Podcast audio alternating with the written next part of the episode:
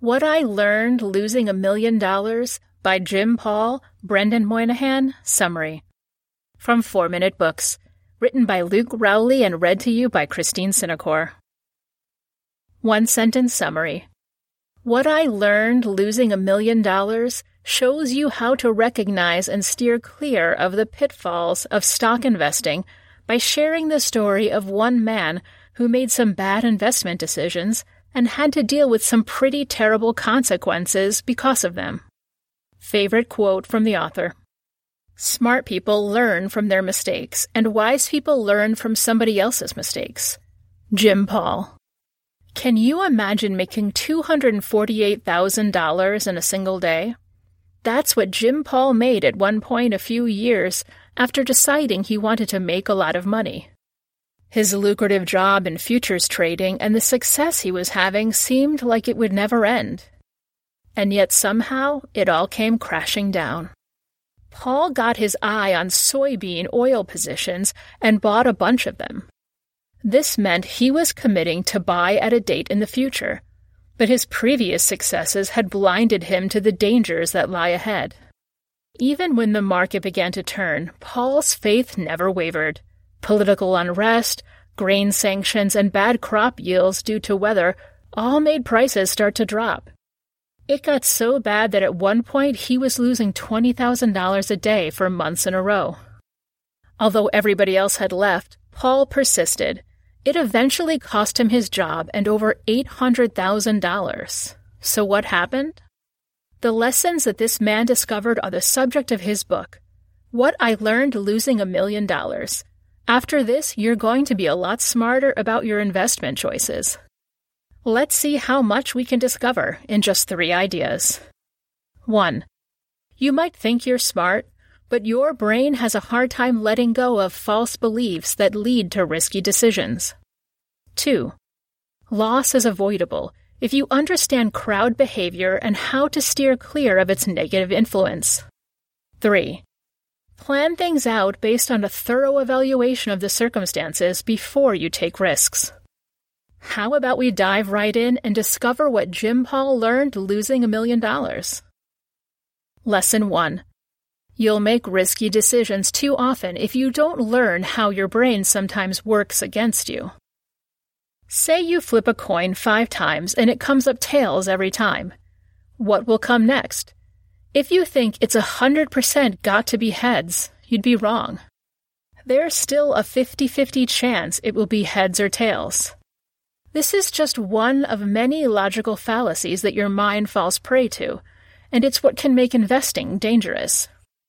The logical truth is that every flip of a coin has a 50 50 chance of being heads or tails.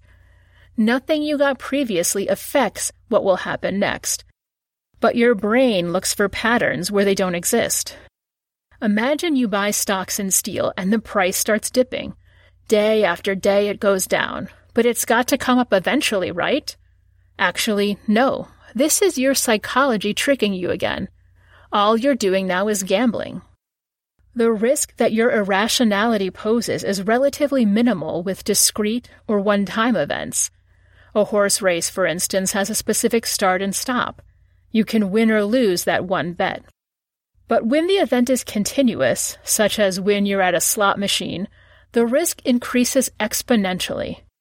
That's because your illogical mind plays tricks that keep you betting by making you think wrongly that your chances improve with each pull of the lever.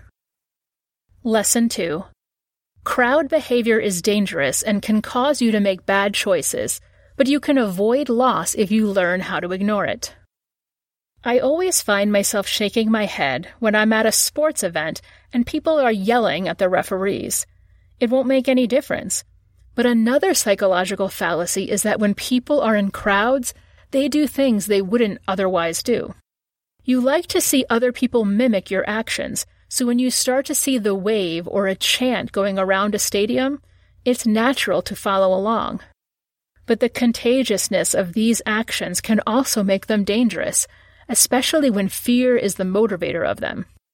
Most traders can tell you that their worst decisions came because of this one principle. Consider the fanaticism around tulips in the Netherlands during the 17th century. The price of a bulb skyrocketed to as much as people normally made in 10 years as traders became obsessed. Inevitably, though, the bubble burst, and everybody that had put their money into tulips lost it. It's easy after the dust settles to see how stupid of a decision it was in the first place. Hindsight may be 2020, but that doesn't make it easy to make the right decision the next time a crowd is influencing you. Remember to be aware of this fallacy and always ask yourself, am I investing in this because I have evidence that it's got potential or because everyone else is doing it? Lesson 3. Before you take a risk, make sure to evaluate the circumstances and make a plan. Throughout the 80s and 90s, the investment banking firm Morgan Stanley saw significant successes. The big key? Planning. This firm's attention to detail set them apart. Their meticulous planning procedures included worst and best case scenarios. And although people complained, sometimes that they were slow, they didn't make mistakes. The reason Morgan Stanley's planning worked so well for them is the same reason it will work for you. It's because outlining your strategy makes it less likely you'll let emotion control your decisions. One crucial component of your plan is formulating responses to the right questions and getting them down on paper. Will you set rules for your investments? What kind of things do you want to put your money into? Will you wait to buy or sell until stocks reach certain targets? While a plan is vital for success, it's not enough. You also need an excellent source of information that you can rely on. As we've learned, the crowd can make you do stupid things, but having a good analysis of the situation will help prevent that. By following these tips, you can invest safely and avoid making the same mistakes Jim Paul did. What I Learned Losing a Million Dollars Review. One thing I really love about What I Learned Losing a Million Dollars is that it's the perfect example of someone who learned from their mistakes. And now you and I don't have to make those same errors and experience their consequences to learn the same lessons. You do have to realize that this is mostly applicable to stock investing, so if you're looking for money advice beyond that, this isn't for you.